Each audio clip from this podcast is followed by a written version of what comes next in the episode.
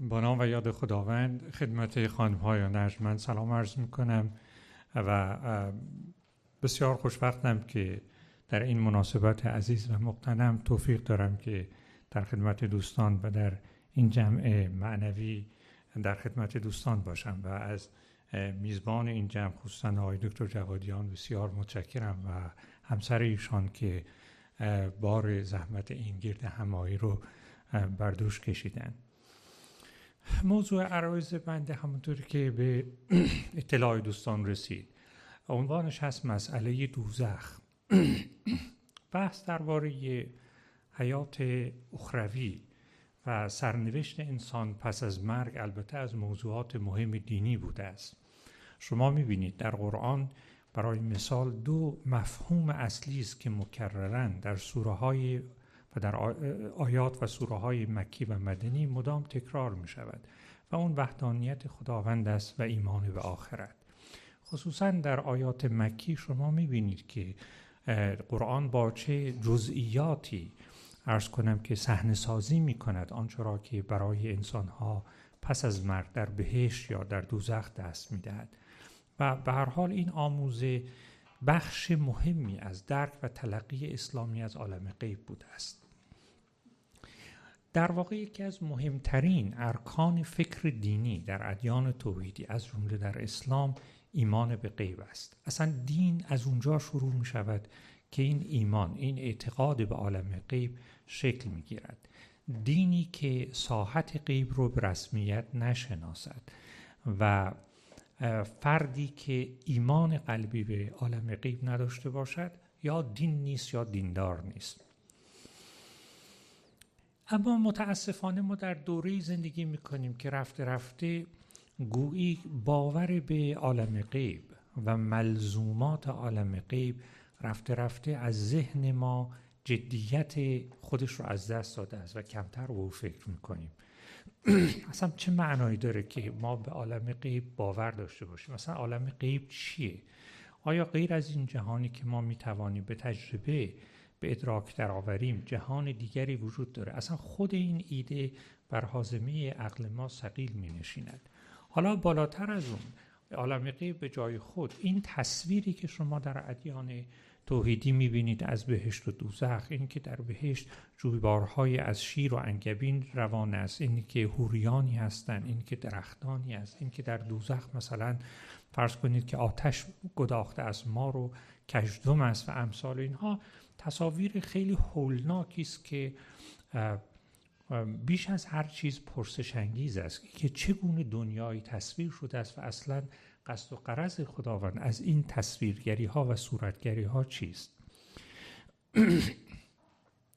من در اینجا مایلم که زیل این پروژه به اصطلاح غیب شناسی یعنی تعملی که در تاریخ فرهنگ دینی ما درباره عالم غیب شده است به فصلی بپردازم که از دیرباز مورد توجه حکیمان ما بوده و خصوصا در دوران معاصر در ذهن مخاطبین مسلمان و دین باور پرسش های جدی درفکنده است و اون مسئله دوزخ است. سوال اصلی این استش که وقتی ما از مسئله دوزخ سخن میگیم منظور ما چیه؟ این نکته رو من توضیح بدم که همونطوری که عرض کردم دوزخ رو و ایده دوزخ رو ما باید زیل یک تصویر کلانتر ببینیم و اون تصویری است که از یان از جهان آخرت به دست می‌دهند. مقوله حیات پس از مرگ و سرنوشت انسان پس از مرگ این همونطوری که عرض کردم از مهمترین نکاتی است که شما در فرهنگ قرآنی می‌بینید. در ادبیات دینی ما ایده جهان آخرت چند نقش مهم ایفا می کند یکی اینکه از نظر فلسفی این ایده این آموزه به ما یاد می دهد به ما گوشزد می کند که عرصه جهان فراختر از عرصه است که ما در حیات خود و به چنگ حواسمون در میابیم شما ببینید این نکته است که حتی امروز هم از جهاتی ما برای باور کردن بهش دلایلی داریم. یکی از مهمترین نکاتی که در علوم شناختاری جدید به ما آموختند این است که دستگاه ادراکی شناختاری ما در فرایند تکامل خودش برای آشنایی برای کسب اطلاع از محیطی که درش پرورده شدیم رشد کرده. برای مثال ما به عنوان حیوانی که در یه محیط زندگی می‌کنیم مدام باید بدونیم که غذا کجاست خطر کجاست. جفت کجاست و ارز کنم که دشمن کجاست. چرا؟ برای اینکه به نظر میاد در این ایده تکاملی راهی که ما برای بقای خود می توانیم در این دنیا بجوییم مستلزم اینه که شما بدونید که به حال منابع بقا کجاست غذا کجاست آب کجاست و منابع خطر کجاست دشمن کجاست حیوان کجاست خطر مرگ از کجا می‌رسد و تداوم نوع است که چگونه جفتیابی باید کرد و غیره. اینو شما خیلی خیلی به طبیعت گرایانه بهش نظر کنید. بنابراین دستگاه ادراکی شناختاری ما برای جهانی تنظیم شده است که درش این نقش ها به توان ایفا بشه. اما به محض اینکه شما از این ساحت معلوف تجربه ها خارج میشید دیگه ما هیچ دلیلی نداریم که دستگاه ادراکی ما برای کشف اون ساحات ساخته شده باشد. بذارید من یه مثالی برای شما بزنم. شما فرض بکنید که ما الان در دنیای زندگی می‌کنیم که در این دنیا برای مثال کامپیوتر وجود داره. در دنیای زندگی می‌کنیم که مثلا هوش مصنوعی وجود داره. خب کمابیش برای ما آدمایی که در این جهان زندگی می‌کنیم این پدیده ها آشنان حالا هر کس به قدر دانش و تخصصی که داره. اما حالا فکر کنید که یه زنبور اصل رو در نظر بگیرید یک گنجشک رو در نظر بگیرید. اونم در همین جهان فیزیکی که ما زندگی می‌کنیم زندگی می‌کنه. اما در جهانی که به حازمه عقل این حیوان در می آید مسئله هوش مصنوعی اصلا معنا نداره. مسئله کامپیوتر اصلا معنا نداره. در همین جهان زندگی می‌کنه. اما دستگاه ادراکی اون حیوان اون پرنده اون زنبور حشره برای فهم و درک مقوله مثل کامپیوتر اساسا طراحی نشده. بنابراین چیزایی در این جهان داره میگذره. مثل فرض کنید که پدیده هوش مصنوعی که جزء واقعیات این جهانند اما دستگاه ادراکی اون موجود برای کشف فهم و درک اون پدیده قاصر است نمیفهم بنابراین این بخش از جهان که برای ما آشکار است شهادت محسوب میشه در ذهن او و در جهان ادراکی اون موجود غیب است. یعنی از دسترس ادراک او بیرون است. حالا سوال مهمی که پیش میاد اینه که ما از کجا می‌دونیم که ما در این زنجیره تکامل حلقه آخریم؟ کاملا ممکن است در این جهان نوعی از هوش پیچیده تر وجود داشته باشه و مقولاتی در این جهان مطرح باشند که دستگاه ادراکی ما اساسا برای فهم و درک اونها ساخته نشده است. یا ترجمان اون مقالات به جهان ما حتما باید به زبان اشارت باشد نه به زبان دلالت. توجه می‌کنیم. اگر این طور باشه یعنی اگر کسی این امکان رو جدی بگیرد معناش این استش که تصدیق می‌کنه ما هیچ دلیلی نداریم که فکر کنیم جهانی که به واقع وجود دارد فقط همون جهانی است که در قامت دستگاه ادراکی ما در می آید کاملا این فرض معقولی است که ما ساحاتی در این جهان رو فرض کنیم که واقعی است.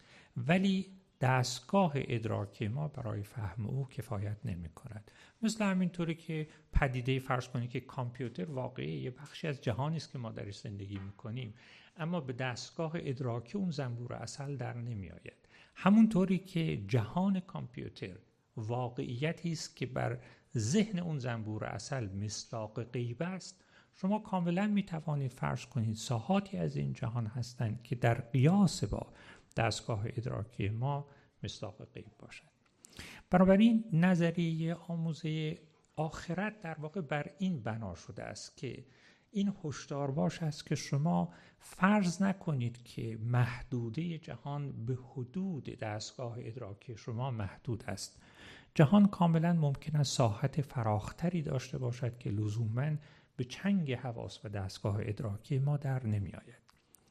نکته دیگری که در تعالیم دینی درباره جهان آخرت برمی آید رابطه این جهان و جهان حاضر است. در واقع تعالیم دینی به ما می‌گویند که نوعی تعامل نوعی داد و ستت بین این دو عرصه وجود دارد. یعنی آنچه که نحوهی که ما در این جهان زندگی می‌کنیم شیوه و نحوه زیست ما رو در اون ساحت دیگری که فعلا به چنگ ما در نمی آید در واقع اون نحوه زیست رو تا حد زیادی رقم می‌زند. بنابراین از یه جهات شما می‌بینید به لحاظ فلسفی ایده آخرت هم افق نگاه ما رو فراختر می کند و به ما این امکان رو ارز کنم که می باوراند یا حداقل در پیش چشم ما می‌گذارد که هیچ دلیلی نداره که جهان رو در محدوده جهان تنگ حواس خودمون محدود ببینیم. نکته دوم این که این ساحات گرچه متمایزن گرچه از یکدیگر گاهی وقتا به چنگ مستقیما به چنگ ما نمیان اما با هم مربوطن. مولوی تمثیل مشهوری داره که دوستان حتما شنیدن در بیان رابطه میان جهان حس و جهان ماورای حس. میگه مثل جنین نیست که در رحم مادر است. خب البته دستگاه ادراکی جنین مادامی که در رحم مادر است فقط برای درک همون جهان کفایت می کند هیچ نمی‌دونه در جهان فراختری که بیرون رحم مادر است چه دنیایی نهفته است. این یه نکته است. بنابراین اگر اون جنین فرض بکنه که جهان در همین محدوده ای که او در میابد و تجربه می کند خلاصه شده خطا کرده. در جهان بیرون جهان فراختری وجود دارد. به تعبیر مولانا آسمان ستاره ها درختان رودخانه ها هزار و یک عجایب فوقلاده ولی البته فعلا به درک این جنین در نمیآید. از طرف دیگه جهان درون جنین کاملا در ارتباط با جهان ماورای جنین است. یعنی خوراکی که جنین در درون رحم تغذیه می کند ریشش البته در جهان بیرون است. یه داد و ستدی بین جهان بیرون و جهان درون وجود داره.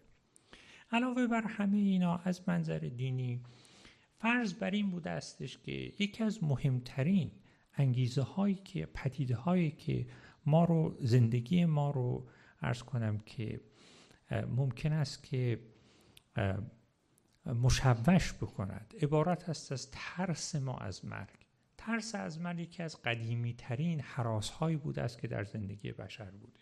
هر تراس از مرگ خود و مرگ عزیزان. چرا؟ برای اینکه اونچه که ما می‌بینیم این است که عزیز ما میمیرد و گویی که محو می‌شود نابود می‌شود. و این جدایی این خطر نابودی و نیستی که در انتهای زندگی در کمین ما نشسته است آرامش خاطر ما رو در زندگی تا حد زیادی میزداید. آموزه آخرت در واقع یک جور تسلای روانی فراهم می کند به آدمیان می گوید که مرگ پایان زندگی نیست. حیات شما پس از مرگ جسمانی شما تداوم می یابد عزیزان شما حاصل عمر شما با مرگ شما نیست نمی شود محو نمی شود و در نتیجه ایده آخرت به نوعی خوشبینی دامن می‌زند. به ما کمک می کند که ارز کنم که نگاه منفی و تراژیک نسبت به جهان رو چاره بکنیم. خب اینا بعضی از فوایدی است که ایده آخرت به لحاظ فلسفی داره. اما حکیمان ما می‌گفتند که ایده آخرت باور به آخرت از جهت اخلاقی هم نقش مهمی در زندگی ما ایفا می کند برای مثال خیلی ها معتقدند که باور به آخرت به ما کمک می کند به ما انگیزه می دهد که کارهای نیک بکنیم و ما رو تحذیر می کند از انجام کارهای بد و ناشایست. چرا؟ برای اینکه شما وقتی که مطمئن باشید یا باور داشته باشید که انجام کارهای خوب نهایتا برای شما پاداش می آورد نهایتا نوعی خوش عاقبتی برای شما به ارمغان می آورد یا اگر باور داشته باشید که انجام کارهای بعد ظلم بیعدالتی بی پاسخ نمی ماند و نهایتا فرد ارز کنم که خطاکار فرد مجرم به جزای کار خود می‌رسد البته این می‌توانه برای افراد انگیزه کمکی باشه برای اینکه زندگی اخلاقی بهتری رو پیشه بگیره. و این رو هم عرض بکنم که از نظر خیلی از حکیمان مسلمان خصوصا حکیمان اشعری و معتزلی البته هر دو این خصوصا در آرای متکلمان معتزلی ما است اینه که یه چیزی در این جهان وجود داره در الهیات به اسم مسئله شر. یعنی افراد از خودشون می‌پرسن آخه این چه نظمی در این جهان است که فرض کنید که یه کودکی به دنیا میاد عمر کوتاهی می‌کنه مبتلا به یک بیماری سخت می‌شود و با درد و رنج از این دنیا می‌رود. این چه خدای رحمان و مهربان و عادلی است که چون این رنجی رو بر این کودک بیگناه میپسندد. یا فرض کنید که افراد ظالم جلادی که زندگی رو سالهای سال به ارز کنم که ظلم کردن و قصاوت میگذرونند بعدم میرن یه زندگی آرام خوشی برای خودشون یه گوشه تدارک می‌بینند و در آرامش میمیرند. خب افراد میگن که این چه عدالتی در این جهان است که آدمای خوب عذاب می‌بینند ولی آدمای بد اموراتشون خیلی هم بهتر میگذره و به سرانجام می‌رسه. در پاسخ به این مسئله شر حکیمان مسلمان معتقد بودند که ایده آخرت می‌تواند تضمین کننده عدالت در این جهان باشه یعنی حرفشون این بود که شما وقتی می‌خواید درباره عدالت در این جهان داوری بکنید باید چشمانداز خودتون رو وسیع تر بگیرید. بله اگه فقط به این گوشه تصویر نگاه بکنید شما یک دست خونالود می‌بینید. اما اگه تصویر رو لنزتون رو فراختر بکنید و این تصویر رو در متن فراختر بنشانید ممکنه دست جراح باشه. یعنی معنی پدیده ها به تناسب سیاقی که درش می نشینن می‌تونه تغییر بکنه. و اگر ما نگاهمون محدود به زندگی این جهانی باشه شاید مسئله شر حزمش برای ما دشوار باشه. اما اگر شما این زندگی رو در متن فراختر جهان آخرت بنشانید وقت می‌بینیم که خداوند نظم جهان رو به گونه ای سامان داده است که نهایتا عدالت تحقق خواهد یافت. یعنی نگران نباشید اگر می‌بینید که فرد ظالم و قسی القلبی در این جهان گویی که ارز کنم که جان به سلامت برده است و زندگی رو به خوشی به سر کرده است و در این مسابقه برده است پیروز شده است. وقتی که در تصویر بزرگتر نگاه کنید جهان آخرت دار مکافات است. اونجا حالا باید حسابا رو پس داد. توجه کنید و به این ترتیب اون کسی که در اینجا ظلم کرده است اگر در اینجا به حسابش رسیده نشود چه باک؟ در جهان آخرت به سزای عمل خود خواهد رسید.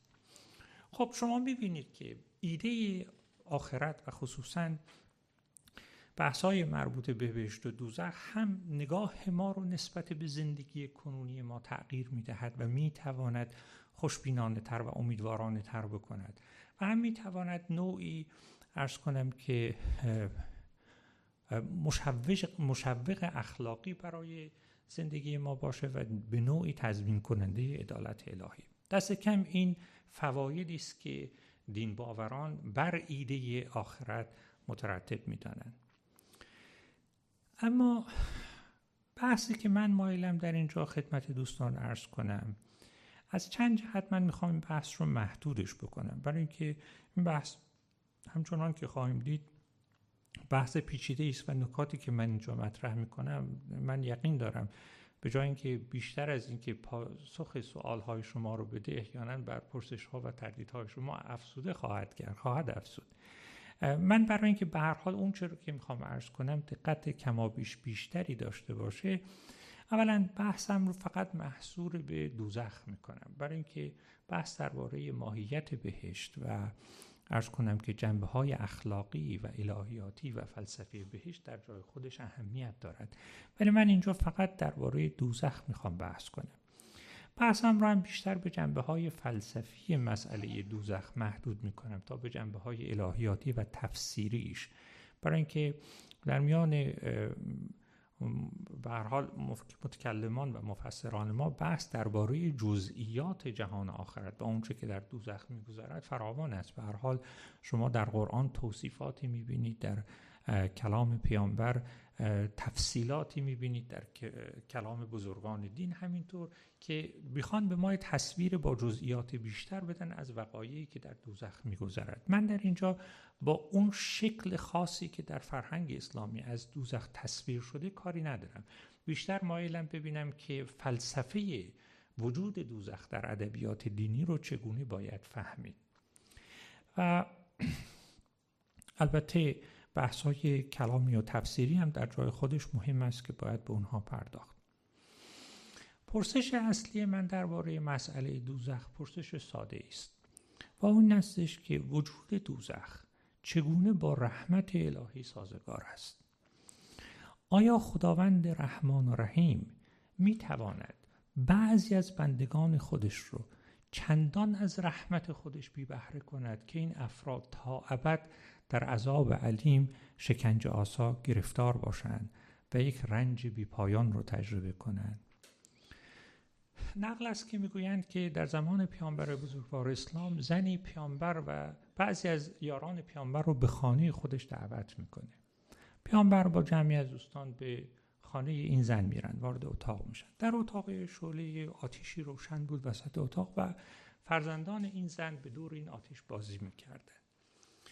این زن از پیامبر پرسید که ای رسول خداوند خداوند به بندگانش مهربان تر است یا من نسبت به فرزندانم؟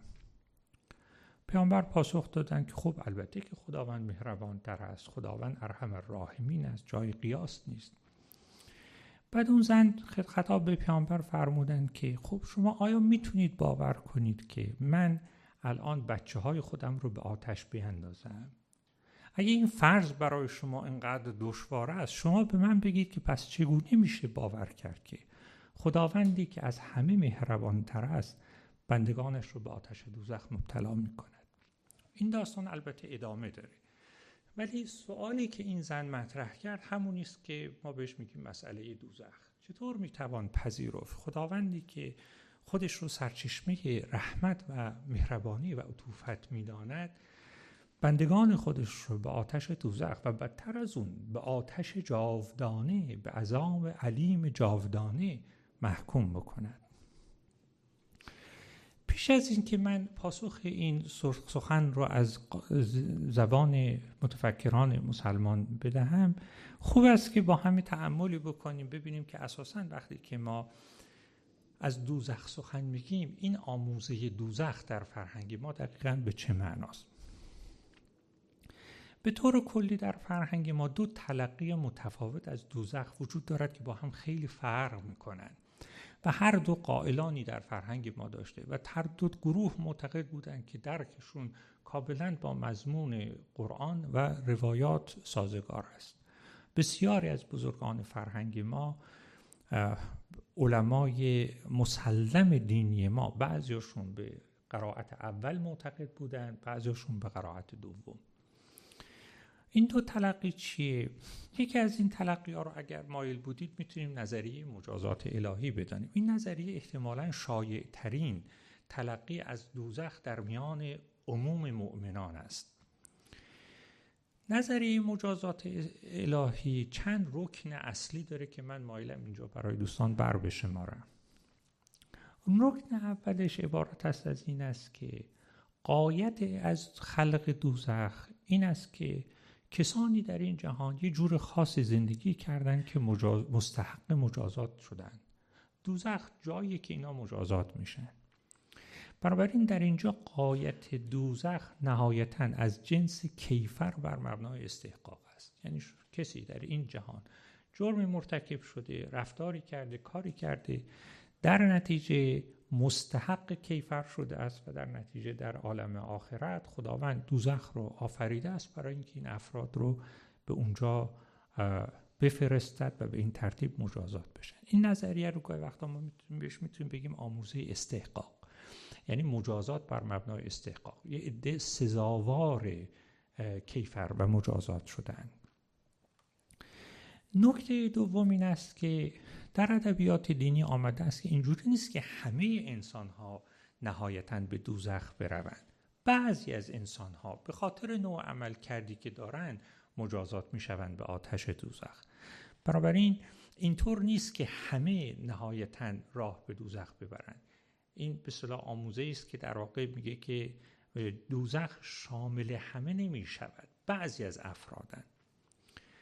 نکته سوم این است که و این نکته مهم است که در ادبیات دینی ظاهرا آمده است. خصوصا در زبان قرآن می‌بینید که گویی اقامت در دوزخ جاودانه است.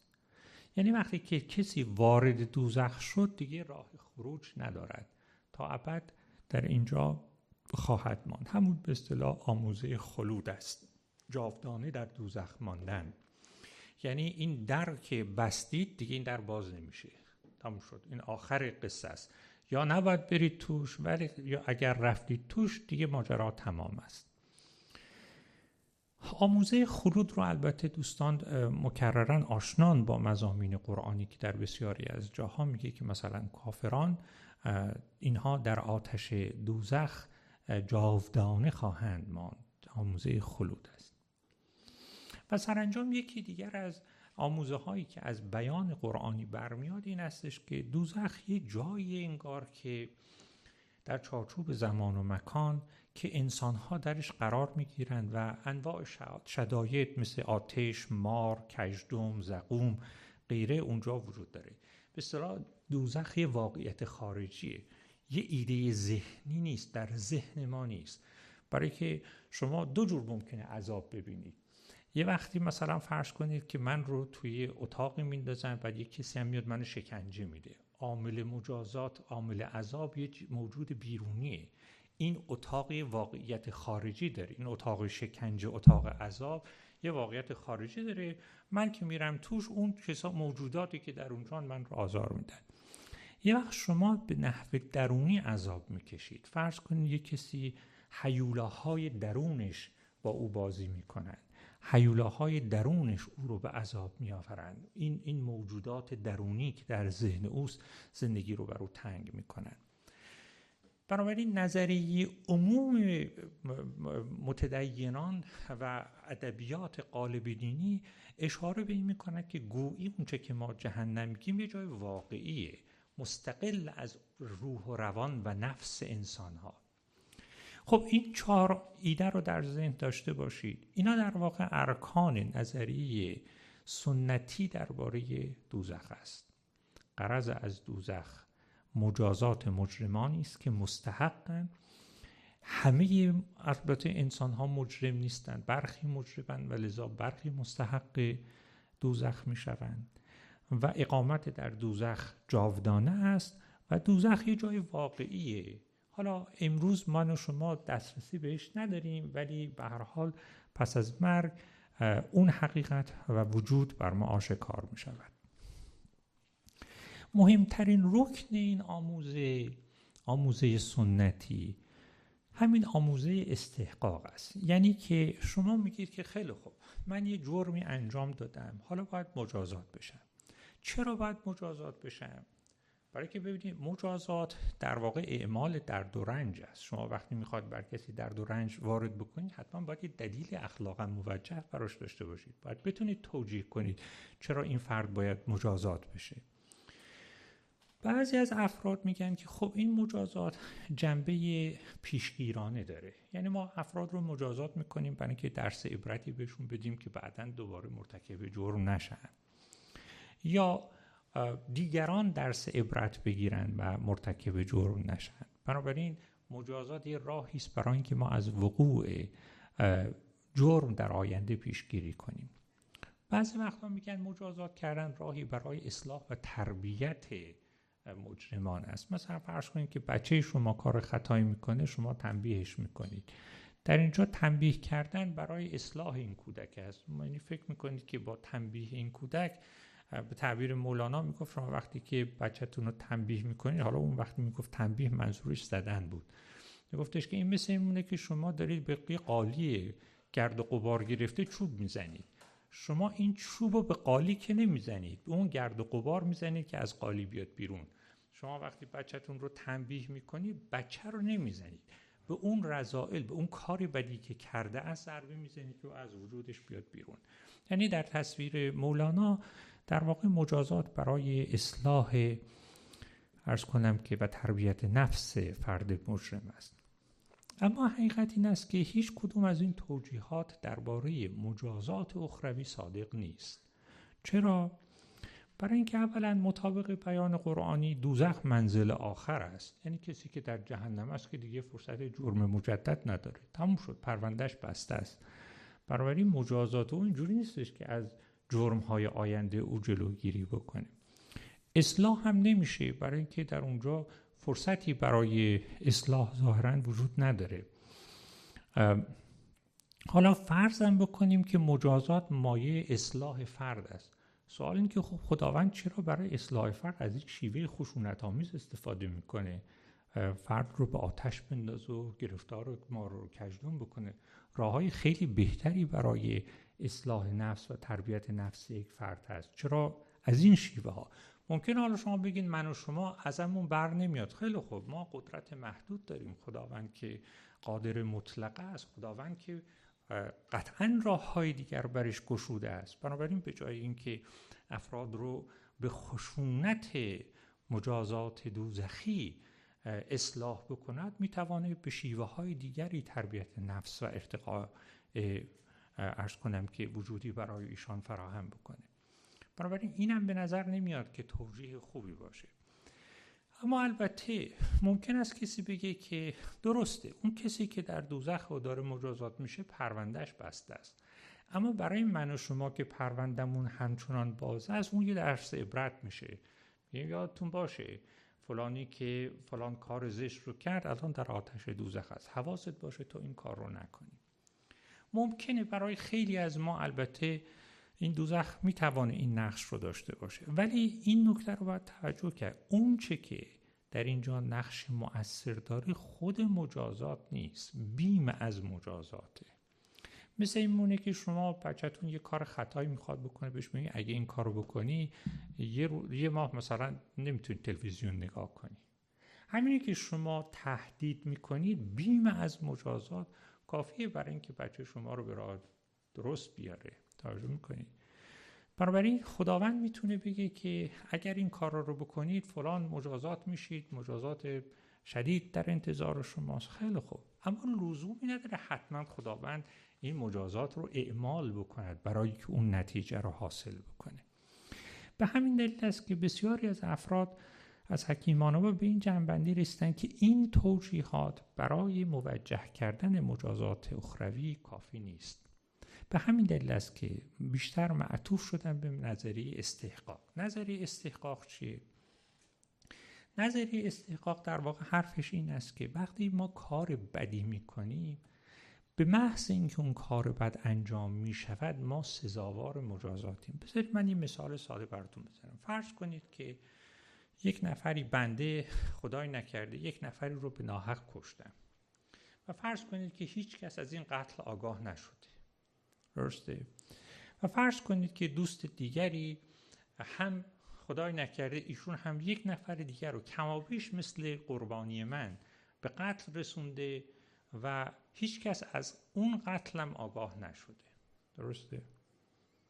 بعد از قضای روزگار به خطا دستگاه قضایی این دوست من رو قاتل مقتول من فرض می‌کنه. درست شد؟ یعنی متوجه نمیشن که من قاتل اون فرد بودم. فرضشون اینه که دوست من اسمش رو بذاریم آقای علی. آقای علی در واقع قاتل این فرد بودن. بنابراین قتل به ایشون منتصب می شود و اون مقتول آقای علی هم اصلا در تاریخ گم میشه. هیچ کس نمی‌فهمه که چه اتفاقی افتاده. به محض اینکه این اتفاق میفته منم از معرکه میگریزم. میرم برای خودم یه گوشه دیگری از دنیا و در اونجا کاملا متحول میشم. یه زندگی خیلی خوب و عرض کنم که اصلا تغییر رویه میدم خادم مردم میشم و خدمت می‌کنم و اصلا با اون زندگی تبهکارانه گذشته خودم یک بار ودا می‌کنم. سوال این است که آیا در این شرایط که من از مجازات گریختم وقتی که آقای علی رو مجازات می‌کنن مجازات او عادلانه است برای که مرتکب قتل شده البته قربانی من رو نکشه کس دیگری رو کشته. بنابراین مجازاتش برحق است. و با مجازات اون به بقیه هم درس میدن که آقا نباید کسی رو ارز کنم که کشت برای اینکه مجازات در کمین شماست. بنابراین تمام منافع مجازات با مجازات کردن اون آقای علی در واقع تأمین می شود اما سوال این است اینی که من از محلکه گریختم و به واسطه جنایتی که مرتکب شدم مجازات نشدم عادلانه است یا خیر؟ بسیاری از افراد میگن نه درسته که تمام منافع محتمل و مترتب بر مجازات تو از طریق مجازات یک کسی دیگه تأمین شده اما این حقیقت تغییر نمی‌کنه که تو قاتل بودی و به علت جرم و جنایتی که مرتکب شدی سزاوار مجازاتی. اینو بهشون میگن نظریه استحقاق. یعنی ما مستحق مجازات میشیم نه به خاطر منافعی که مجازات کردن برای اجتماع داره. برای که خود کاری که کردیم اقتضا می‌کند که عامل و فاعل اون کار باید مجازات بشه. حکیمان ما در واقع ادعاشون این بود که وقتی ما در این جهان کار خطایی می‌کنیم خود اون کار باعث می‌شود که ما مستحق گناه مجازات بشیم. بنابراین میگن که هیچ مشکل اخلاقی نداره. امروز من در این دنیا یه کاری می‌کنم. به واسطه کار خودم مستحق مجازات میشم. فردا خداوند حساب من رو کف دستم می‌گذاره. برای اینجا مشکل اخلاقی در کار نیست. اما در اینجا مشکلی که به وجود میاد جای دیگر است. مشکل این استش که فرض کنیم که این درست است. فرض کنیم که من به خاطر خطایی که در این جهان کردم مستحق مجازات در اون جهانم. اما سوال مهمی که پیش می آید این است. یعنی فرض کنیم که این بخش از کار با رحمت خداوند ناسازگاری نداره. مشکل از جای آغاز می شود که من به خاطر جرم و گناه محدودی که در این عالم مرتکب شده ام در اون عالم باید یک مجازات نامحدود رو تحمل کنم. خب بسیاری از حکیمان به نظرشون اومد که این ناعادلانه است. یعنی همیشه باید بین جرم و مجازات تناسبی باشد. اگه فرض کنیم که من یه قرص نانی از یه نونوایی دزدیده باشم خب فرض کنیم که جریمه می‌کنن فرض کنیم که بگن یه سالم برو زندان. خب قابل فهمه. اما اگه بگن که به خاطر این کار مثلا باید اعدام بشی خب ما میگیم که این ناعادلانه است. بین جرم و مجازات تناسبی نیست. همیشه این انتقاد وجود داشته است به آموزه خلود که چگونه ممکن است انسانی در این جهان مرتکب یک جرم محدود بشود. اما خداوند این فرد رو یک مجازات نامحدود بکند. این با عدالت خداوند ناسازگار است. کسانی در پاسخ گفتند که این عدم تناسب ظاهری جوابی داره. و این استش که ما همیشه وقتی می‌خوایم که وزن یک جرم رو تعیین بکنیم به دو عامل نگاه می‌کنیم. یکی به میزان زیانی است که از اون جرم آسیبی است که از اون جرم به فرد می‌رسد. یک. دوم این است که این آسیب به چه کسی وارد شده است؟ یعنی شعن و منزلت قربانی هم در اینجا مهمه. در بین عرفای ما این سخن مشهور بود می‌گفتن که این نگاه نکن به کوچکی گناه. نگاه کن به شعن و منزلت و بزرگی کسی که در قبالش مرتکب گناه شده ای. درست است که جرم ما محدود است ولی ما این گناه رو در قبال خداوندی کردیم که والاترین و عالیترین است. این مثل این میمونه که فرض کنید که شما خدایی نکردی وقتی در حق یه آدم بددهان بدسگال بد سرشتی مثلا فرض کنید که یه سخن توهین آمیزی ناسزایی بگید. خب کار بدیه البته. اما فرض کنید که این ناسزا رو بیا آدم خیلی محترم محذب پرهیزکار نیکسرشتی بگی. خب به نظر میاد که این کار زشتر و قبیحتر است. در واقع حرف این متفکران این بود که درست است که جرم محدود است. یعنی آسیبی که رسیده است محدود است. اما چون این گناه در واقع در قبال خداوند انجام شده است ابعاد او بسیار گسترده شده است. اما واقعش این است که این پاسخ هم قانع کننده نیست. چرا؟ برای اینکه اولا حالا اینکه ما در مقام ارزیابی جرم و تعیین مجازات شعن و منزلت فرد مورد آسیب رو هم باید منظور بکنیم یا نه این خودش محل بحثه. اما صرف نظر از این ببینید اتفاقا هرچه که منزلت یک فرد والاتر باشه شعن اخلاقی و معنوی بالاتری داشته باشه از او انتظار عفو و عطوفت بیشتری می رود یعنی شما اگه به یه آدم ارز کنم که خرد منزله دون پایه خطایی بکنید خب از اون انتظار ندارید. میگید خب حالا این آدم دونپایی است و واکنشش انتقام جویانه و ارز کنم که خشونت آمیز است اما وقتی شما در قبال یک موجود بسیار والا و نیکسرش خطایی می‌کنید اون فرد به اقتضاع مقام و منزلت رفیعی که دارد از او انتظار بیشتری می رود که از خود و عطوفت بیشتری نشان بدهد. بنابراین به نظر نمیاد که اینجا که خداوند که ارحم الراحمین است اگر شما در قبال او مرتکب خطایی شوید از او البته انتظار می رود که نگاهش به ما نگاه بخشش باشد.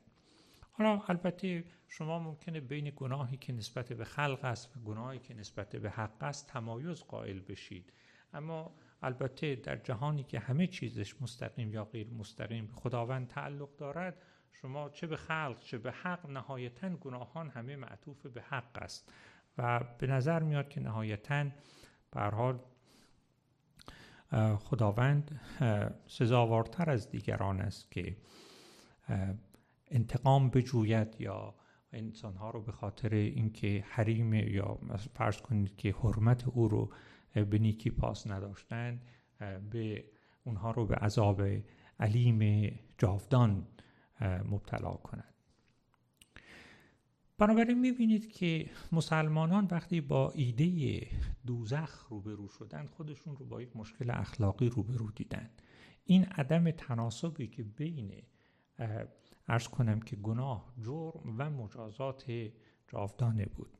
به همین دلیل است که پاره از حکیمان مسلمان نهایتا آموزه خلود یعنی استقرار جاودانه در جهنم رو مردود دانستن. یعنی ادعا کردن که نهایتا همه به بهشت میرن. دیر و زود داره اما سوخت و سوز نداره. ممکنه که حالا یه عده الان به محض ورود برن به بهشت یه عده خورده دیرتر برن. ولی نهایتا کسی در دوزخ نخواهد ماند. این ایده رو البته به شکلهای مختلف بیان کردن. گاهی می‌گفتن که فردی که گناهکار اول به آتش دوزخ در می آید رفته رفته به واسطه ارز کنم که گداختگی اون عذاب پیراسته و خالص می شود. وقتی که خلوص او از حدی گذشت در خور بهش می شود و می تواند به بهش وارد بشود. این یه ایده بود. یعنی می گفتن آتش دوزخ نقش خلوص بخش دارد پیراینده دارد. یک کسان دیگری هم می‌گفتند که در واقع وقتی که افراد در آستانه دوزخند یا در خور دوزخ می‌شوند خدا بهشون یه فرصت دوباره میده. میگه خیلی خب کارنامه شما الان اینه. این کارنامه ردیه روزه است. نتیجهش هم اینه که باید برید به دوزخ.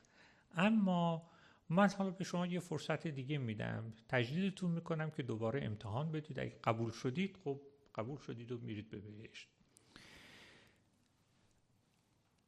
این داد در واقع دو مدلی بود که در واقع می‌گفتند که در نتیجه هیچ کس در به دوزخ نمیماند. همه یا فرصت دوباره به نحوی فرصت دوباره پیدا می‌کنند. اما واقعش این است این دو ایده هم البته دوچار مشکلی است. سوال اول این استش که حالا چرا باید فرض فرض کنیم که آتش واقعا ما رو پیراسته می کند گناهان ما رو می و ما رو زلال خالص می‌کنه. برای تنها راه پیراستن و خروس که آتش نیستش دوزخ نیستش که. و خصوصا برای خدایی که قادر مطلق است هزار و یه راه دیگری وجود دارد که کدورات ذهن و زمیر ما رو ناشی از گناهانی که مرتکب شدیم بپیراید خلوص ببخشد تا در خور بهشت شویم. در مورد اینکه فرصت دوباره داده می شود هم درباره اون چه میشه گفت؟ خود خداوند در قرآن بارها می‌گوید که این اهل دوزخ مرتب از ما فرصت دوباره میطلبند که خدا به ما فرصت دوباره بده. ما تضمین می‌کنیم که زندگی خود رو مسیر خود رو تغییر بدهیم. و در تمام موارد خداوند بهشون میگه که من می‌دونم که شما دروغ میگید. اگه به شما فرصت دوباره بدم تا خیالتون که ذره راحت شد به همون راه سابق باز خواهید گشت. یعنی در واقع خود خداوند هم می‌گوید که فرصت دوباره دادن به اینا در قالب موارد بیفایده است. اینا فرصت سوزن. از فرصت ها به درستی استفاده نمی کنند بنابراین اگه فرصت دوباره بهشون هم بدیم فایده ای نخواهد داشت. بنابراین این ایده هم بعید است که مشکل مسئله دوزخ رو بتوانه حل بکنه. به این دلایل و دلایل دیگر است که بسیاری از حکیمان مسلمان عارفان و حکیمان مسلمان نهایتا به این جنبندی رسیدند که به نظر میاد که این تلقی که دوزخ برای مجازات الهی است از اساس سنگ بناش غلط است. و ما باید یه مدل دیگری برای فهم دوزخ داشته باشیم که از این مسائل اخلاقی و ارز کنم فلسفی پیراسته باشد. و اینجاست که شما می‌بینید که این حکیمان ما نظریه رو مطرح کردن مربوط معروف به نظریه تکوینی دوزخ. نظریه تکوینی دوزخ در واقع لبش این است که خداوند دوزخ رو نیافریده است. دوزخ آفریده خداوند نیست. این خود انسان ها هستند که با اعمال خودشون دوزخ رو می آفرینند نظریه تکوینی رو شما به دو شیفه می توانید دریابید. یکی از شیوه هاش که شما در آثار بعضی از متفکران قدیم و جدید می بینید آخر حرفشون است که ببینید وقتی که ما کارهایی در زندگی می کنیم این کارها در روح و روان ما تاثیر خودش رو می‌گذاره. شما اگر یه زندگی پاکیزه خوب شایسته داشته باشید روح شما زلال است.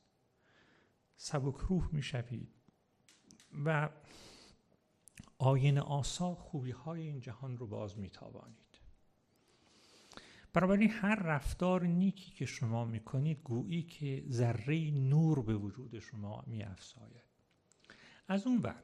هر وقت که ما کارهای ناشایست انجام میدیم انگار که یه لکی سیاه بر سپیدی روح و روان خود می افکنیم به تدریج تداوم کارهای ناشایست بر کدورت درونی ما می افزاید تا جایی که رفته رفته ما در ارتکاب کارهای ناشایست چندان اصرار میورزیم که این بدخویی ها جزو سرشت ما می شود به اصطلاح قدمای ما ملکه ما می شود توجه می‌کنید. در این صورت گویی با تمام تار و پود وجود ما تنیده می شود بخشی از سرشت ما می شود و به این ترتیب روح ما تیره و کدل می شود برای شما نقل کنم این از محمد عبدو حکیم و متعله مشهور الازهر است که می‌گوید که جزای قیامت اثر طبیعی عمل است. به این معنی که اعمال در نفس انسان تأثیر می‌گذارد. اعمال حسنه موجب تسکیه و تهارت نفس می شود و به, وسیله به واسطه آن انسان به منافعی می رسد و اعمال ناشایست و زشت موجب کدورت و عذاب نفس است. این حرف اینه که اونی که ما میگیم دوزخ است دوزخ عبارت است از این کدورت تیرگی تاریکی که در روح ما به واسطه تداوم در انجام کارهای ناشایست رخ داده است. این دوزخ در واقع خالقش ما این خداوند نیست. خدا میگه من این سنت ها رو این قوانین رو در این جهان نهادم. شما اگه برید بالا پشت رو خود پرت کنید خب میفتید پایین دست پاتون میشکنه. دوست دارید برید بالا خودتون رو پرت کنید نتیجهش رو خواهید دید. نخواستید نتیجهش چیز دیگری خواهد شد. این رفتارهایی که ما در این عالم می‌کنیم هم یه نتایج طبیعی داره در روح و روان شما. انجام بدید نتیجهش رو می‌بینید. انجام ندید نتیجه متفاوت خواهید گرفت. درسته. این یه نظر است. در اینجا بنابراین بهش نتیجه اعمال ماست. یعنی ما یه کار ناشایست انجام میدیم. این یه تأثیر منفی بر روح ما می‌گذاره. اون تأثیر منفی بهش میگن دوزخ. تلقی دیگری که در میان حکیمان و عرفای ما خصوصا شایع بوده. این ایده است که شما هر چیزی در این عالم از جمله رفتارهای ما یه ظاهری دارد که ما می‌بینیم و یه باطنی دارد که از چشم ما پنهان است. اینا دروی یک سکن. توجه می‌کنید. برای مثال رفتارهای نیک ما باطن نورانی و دلانگیز ملکوتی دارند و رفتارهای ناشایست ما در ذات خودشون در واقع این این عناصر ارز کنم که منفی زشت آزارنده مشمعز کننده رو دارن. حالا در جهانی که ما زندگی می‌کنیم این جهان حجاب است. یعنی جهانی است که ما حقیقت باطن امور رو نمی‌توانیم ببینیم. اما در جهان آخرت جهانی است که حجاب ها از پیش چشم ما برگرفته می شود و در اونجاست که ما می توانیم از ظاهر به باطن نفوذ کنیم حقیقت امور رو ببینیم.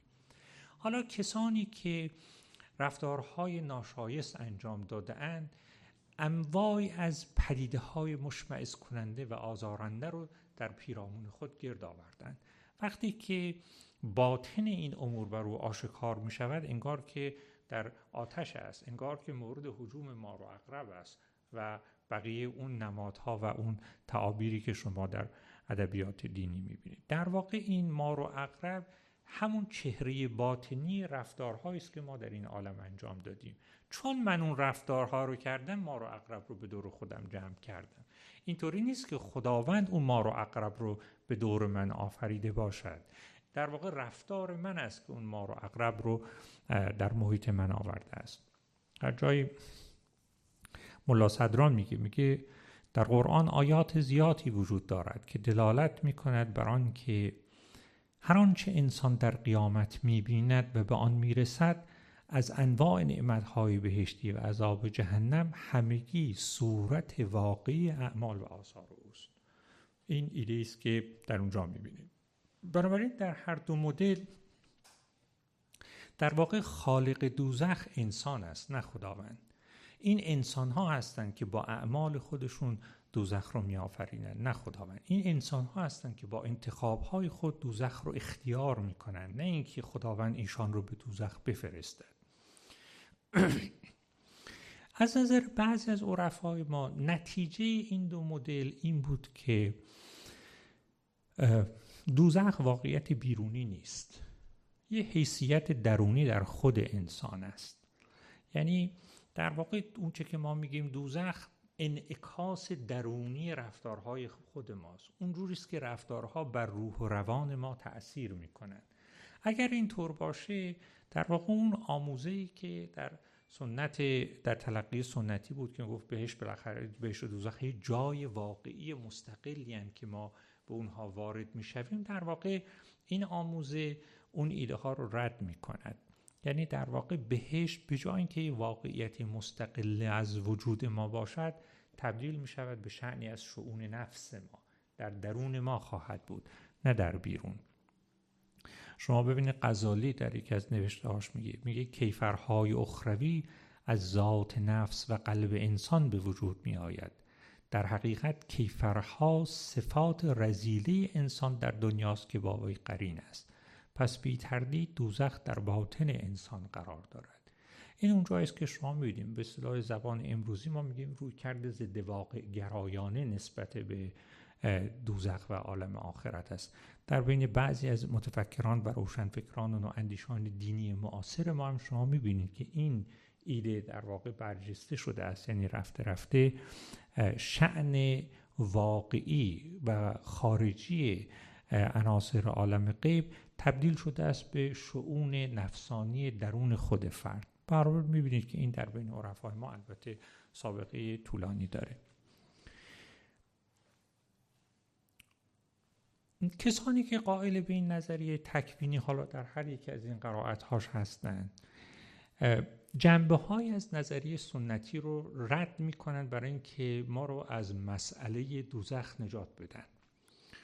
اولا این افراد این حکیمان قبول ندارن که همونطور که عرض کردم خدا دوزخ رو آفریده تا انسانهای گناهکار رو مجازات کنه. اصلا این تصویر از اساس غلط است. این انسانهای گناهکار خودشونن که کارهایی می‌کنن که نتایج ناگوار به بار میاره به تعبیر غزالی میگه این مثل که کسی سم می‌خوره در نتیجه میمیره. خب مرگش نتیجه طبیعی خوردن اون سم است. یعنی رابطه میان جرم و مجازات تکوینیه. یا از جنس علی معلولیه یعنی یکی علت دیگری است. مثل وقتی که ما کار بدی می‌کنیم و تاثیر منفی و تیره بر ذهن ما می‌گذاره. یا به تعبیری که شما در آثار آقای متحری می‌بینید رابطه از جنس عینیت است. مثل همین مدلی که گفتم یعنی رفتار یه ظاهر داره یه باطن داره. اینه عین هم دیگه تفاوتی ندارن.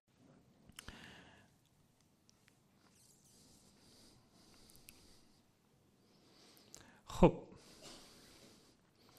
درباره این نظریه تکوینی چه میشه گفت؟ به نظر میاد که نظریه تکوینی دوزخ از جهاتی بر نظریه سنتی رجحان داره اما مشکلات خاص خودش رو هم داره.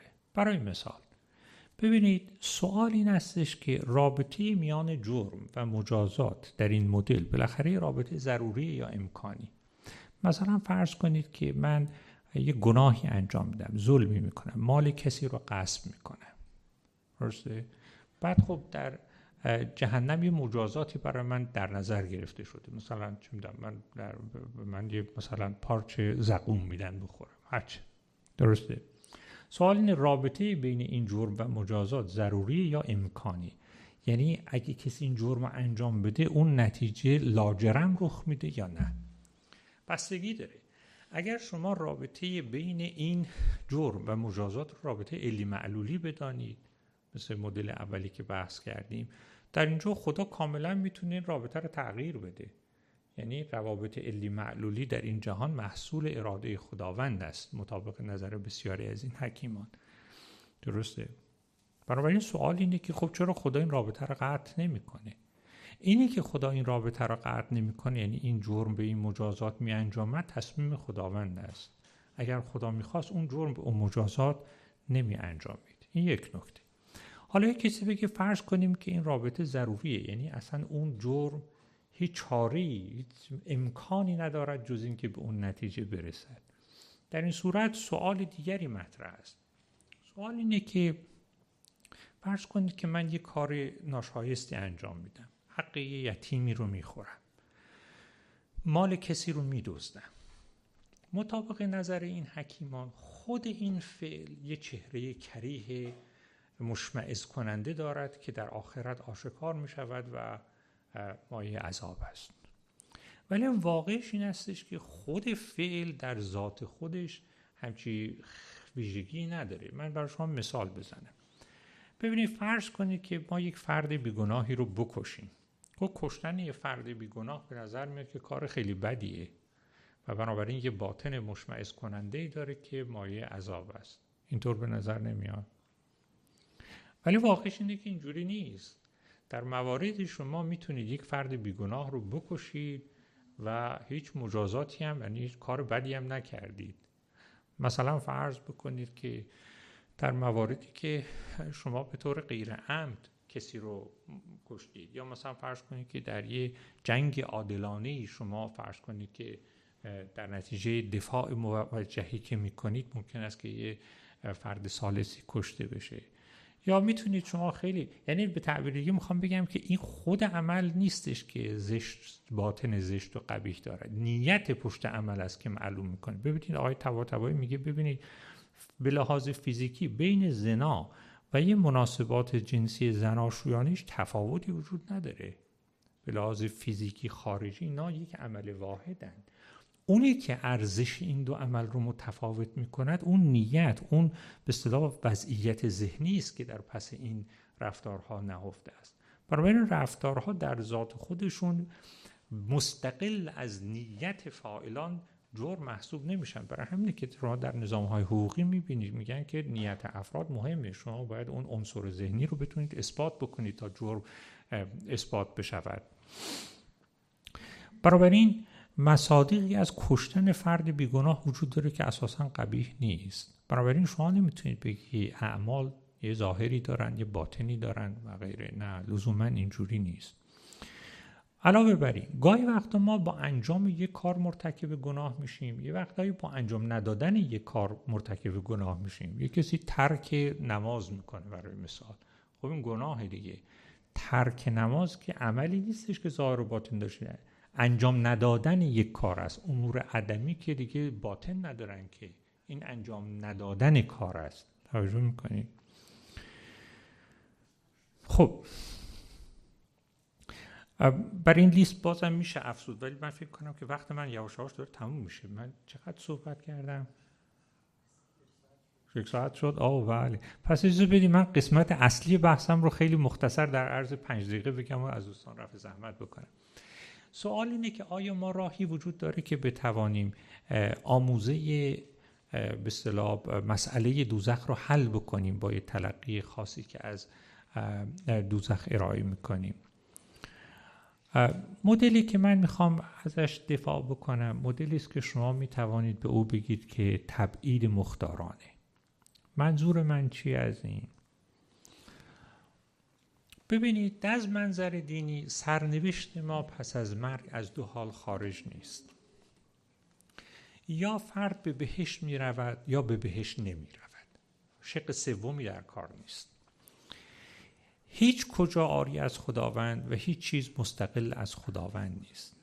بنابراین شما شق سومی نداری. یا شما باید بگید که من به سمت خداوند می‌روم و درک حضور خداوند می‌کنم یا این کار رو نمی کنم از شق سومی در کار نیست. حالا اگر کسی تصمیم بگیره که پس از مرگ خودش به هر دلیلی نمی‌خواد که حضور خداوند رو و اجتماع بهشتیان رو بر بتابد. افراد ممکن دلایل مختلفی داشته باشند. پیش از جلسه با یکی از دوستان گفتگو می‌کردیم. ایشان نقل می‌کردن که با خانمی مصاحبه می‌کردن. یک کسی به این خانم گفت خانم چرا هجاب نداری؟ گفت خب خانم اگه من قرار باشه برم به جهنم؟ به شما چه مربوطه؟ من دلم خواهد برم به جهنم. این به شما ربطی نداره. توجه می‌کنید کاملا فرد حق داره بگه آقا من این زندگی رو که شما یا اون سرنوشتی رو که شما براتون مطلوبه برای من مطلوب نیست. اونچه که از منظر شما دوزخ هست من حق دارم که اون رو در واقع انتخاب بکنم. بنابراین به نظر میاد که اگر بپذیریم که از منظر دینی مهمترین نعمت تعریف کننده بهشت درک حضور خداوند و بودن در محضر بهشتیان است بنابراین فرد با دو گزینه روبروست. یا بهشت و انجمن بهشتیان رو میپذیرد یا نمیپذیرد. در اینجا انتخاب فرد نقش نهایی دارد. یعنی فرد باید در انتخاب سرنوشت سازترین تصمیم حیاتش مختار باشه. حالا اگر فرد تصمیم گرفت که ارز کنم که بهش نره و در راه جدایی و فراغ از خداوند و بهشتیان قدم برداره خودش رو در وضعیت تبعید قرار می‌دهد. یعنی خود رو از رفتن به بهش محروم می‌کند. حالا به نظر می‌رسه که این دایره تصمیم گیری ما یه مدت محدودیه. یعنی فرد از یه جایی می‌تونه این گزینه هر راه برگشت داشته باشه. به نظر میاد که از یه جایی وقتی که زمان میگذره فرد به نقطه برگشت ناپذیر می‌رسه. یعنی رفته رفته گزینه هایی که در پیش روی اوست محدود و محدودتر میشه و تنها گزینه پیش روی فرد دوزخ میماند. به یه معنا انتخاب بهش دیگه بر فرد گشوده نیست. در اینجا بهشت به واسطه تصمیم خود فرد از دسترس او خارج می شود این همون چیزی است که در ادبیات دینی بهش میگه مقام کفر مقام جهد. یه فردی که به اصطلاح فردی که انکار شدید می‌کند. حقیقت رو می‌بینه. منتها اون حقیقت براش ارزش نداره. و فرد میگه من صاحب اختیارم و من تصمیم می‌گیرم که این راه رو برم. ببینید این مثل این میمونه که یک کسی تصمیم به خودکشی بگیره. شما میگید خیلی خوب. حالا ما البته تا اونجایی که ممکنه جلوگیری می‌کنیم بهش گوشزد می‌کنیم. اگه می‌بینیم در حالت ارز کنم که افسردگی مشکلاتی داره که ما می‌تونیم کمکش کنیم. خیلی خوب همین کارا رو می‌کنیم. اما یه مواردی داریم که گاهی وقتا بهش میگن خودکشی معقول. فرض کنید که یک کسی یه بیماری بسیار سخت لاعلاجی داره درد خیلی شدیدی داره امکان بهبود نداره. ارز کنم که و کاملا در سلامت عقلی ترجیح میده که این زندگی که می‌خواد دیگه به ادامش نمیارزه و جز رنج برای خودش و دیگران ثمره ای نداره. و این فرد تصمیم بگیره که به زندگی خودش به نحوی از آنها پایان بده. مثلا فرض کنید که دیگه داروهای مربوطه رو دریافت نکنه یا حتی از پزشک بخواد که به مرگ او کمک کنه و تسهیل بکنه. شما کاملا ممکن بگید در این شرایطی کاملا میشه به این فرد حق داد که به حال پرونده زندگی خودش رو مختوم کنن در اینجا هم همینه. خداوند به افراد این اختیار رو میده که سرنوشت خود رو رقم بزنند. بهشون انگیزه ها اطلاعات کافی رو میده کمکشون می‌کنه. همه کار رو انجام میده. عشق و رحمت بیمنتهای او در این اشتیاق شدیدی است که انسانها رو به سوی اتحاد با خودش براند.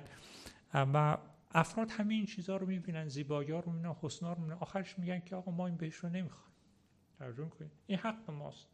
این زندگی ماست. ما ترجیح میدیم که این بهش شما رو عطاش رو به لقاش ببخشیم.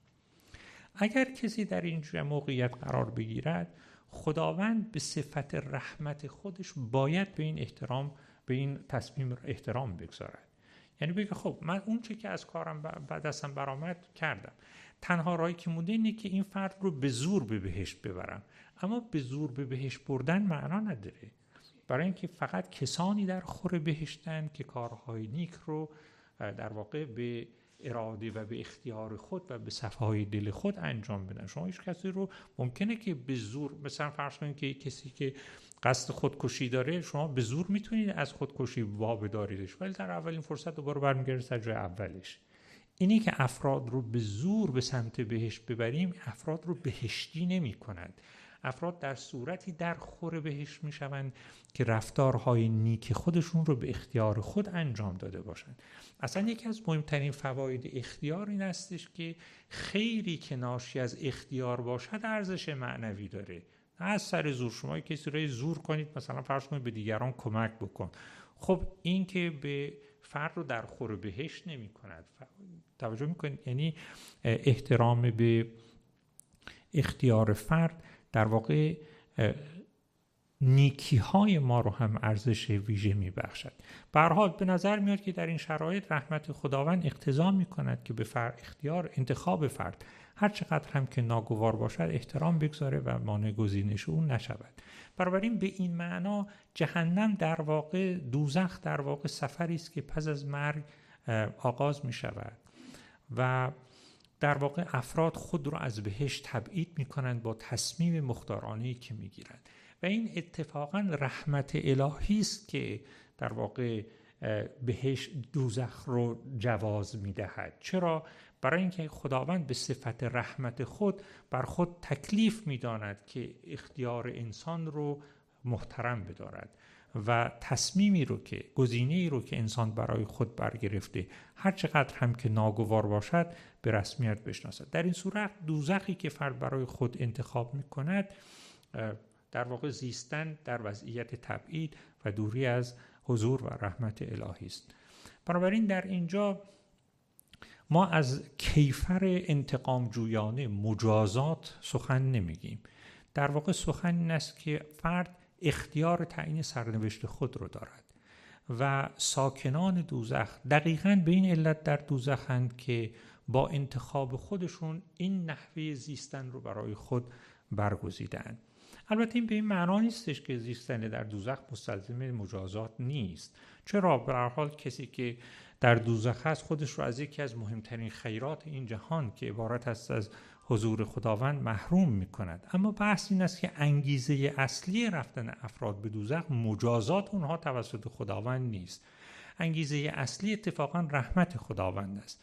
خداوند به واسطه رحمتش لاجرم به ساکنان دوزخ اجازه می دهد که به انتخاب خود ارز کنم که زندگی کنند. به این ترتیب است که به نظر من مشکل جهنم مشکل دوزخ حل می شود در اینجا, در اینجا مسئولیت به دوزخ رفتن کاملا بر دوش کسانی است که خود دوزخ رو به عنوان راه مختار خود برگزیدند و اگر در اینجا خدا بخواهد به رغم میل افراد اونها رو به دوزخ نفرستد در واقع خیریتش ملکوک شده است. بنابراین جهنم دوزخ با خیریت محض خداوند کاملا سازگار است و بلکه خیریت او اقتضای جهنم می کند من یه نکته آخر رو هم بگم و ارزم رو تمام کنم. و این هستش که در این مدل یه جورایی ما به حق زیستن در دوزخ رو برای دوزخیان به رسمیت می‌شناسیم. یه دی خب به هر دلیلی بر دلیل خودفریبی به دلیل غرور است به دلیل هر چیزی که هست تصمیم می‌گیرن که در دوزخ زندگی کنند و ما میگیم خیلی خوب. خداوند به شما میگه خیلی خوب. اگر این زندگی است که شما میطلبید ارزانی شما. و زندگی دوزخ البته دوزخی البته از منظر ما عذاب علیم و پایان ناپذیر است. اما چه بسا برای فردی که خود این تبعید رو خواسته است؟ این تبعید خود خواسته را آگاهانه برگزیده زندگی در دوزخ با تمام رنج هایی که دارد بر نوع دیگر زندگی کردن بیارزد. شما ببینید در کلام ابن عربی یه نکته جالبی است. در ابن عربی عارف مشهور مسلمان می‌گوید که این دوزخیان او البته معتقد است که دوزخ از یه جای به بعد یک سره رنج و عذاب نیست. یه لذت هایی رفته رفته با عذاب دوزخ در آمیخته می شود میگه این اهل دوزخ مدت زیادی که در دوزخ میمونن یواش با این مار و اغرب و کجدوم دوزخ دوست میشن و از مصاحبتشون لذت می‌برند با اینا بازی می‌کنن سرگرمی میشه. منظورش این هستش که فرد ممکن است که رفته رفته با به اصطلاح در این تبعیدگاه ریشه بدواند. مثل کسی که وطنش رو ترک کرده و هر دلیلی از وطن ناراضی بوده اومده به تبعید. ناراضی البته تبعید خانه نیست. اما رفته رفته در وطن در تبعیدگاه ریشه می دواند و رفته رفته دلخوشی های پیدا می کند و در این به هر حال زائقه او در تغییر می کند در واقع کاملا ممکن است که اهالی دوزخ در دوزخ و زندگی دوزخانه ریشه بدوانند و خود رو با جهانی که نسبت به او عدم تناسب کمتری احساس می‌کنند تا حدی آشتی بدن و به این معنا رفته رفته با علم ایشان لذتی در آمیخته بشه. خب از توجه دوستان سپاس گذارم متشکرم.